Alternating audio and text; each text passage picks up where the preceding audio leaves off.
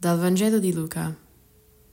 Al sesto mese l'angelo Gabriele fu mandato da Dio in una città della Galilea, chiamata Nazareth, a una vergine, promessa sposa di un uomo della casa di Davide, di nome Giuseppe.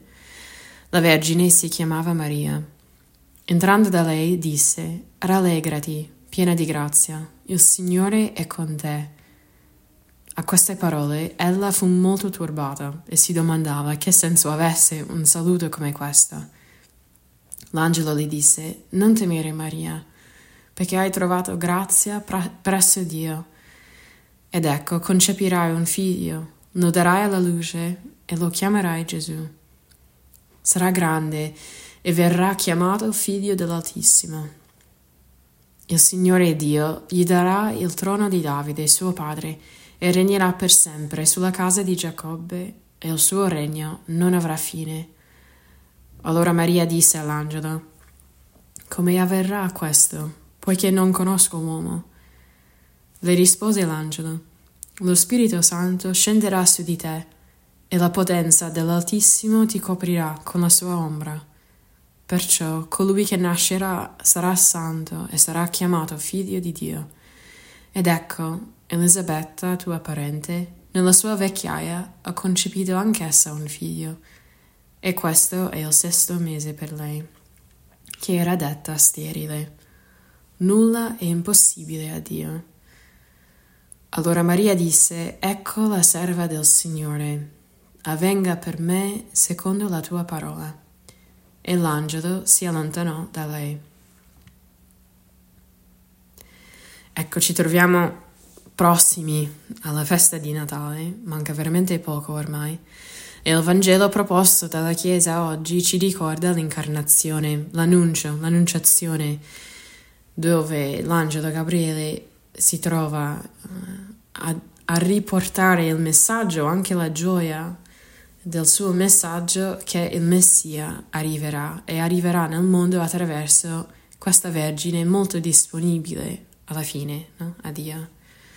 Però ci sono cose contrastanti, diversi temi qua che si contrastano e mh, mm, pregando anche con il brano vedevo questi.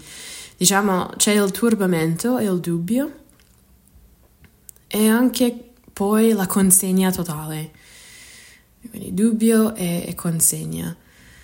C'è l'impossibilità e poi ciò che è possibile.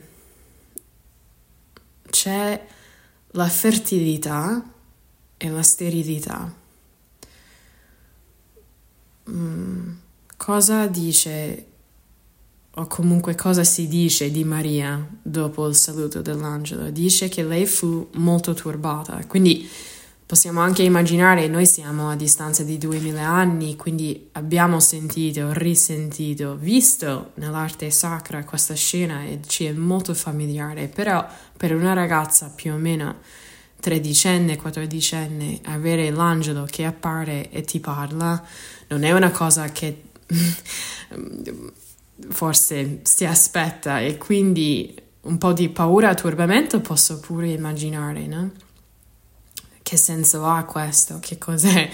Spero che veramente sia da Dio quando annuncia proprio il Signore è con te. È una parola molto incoraggiante.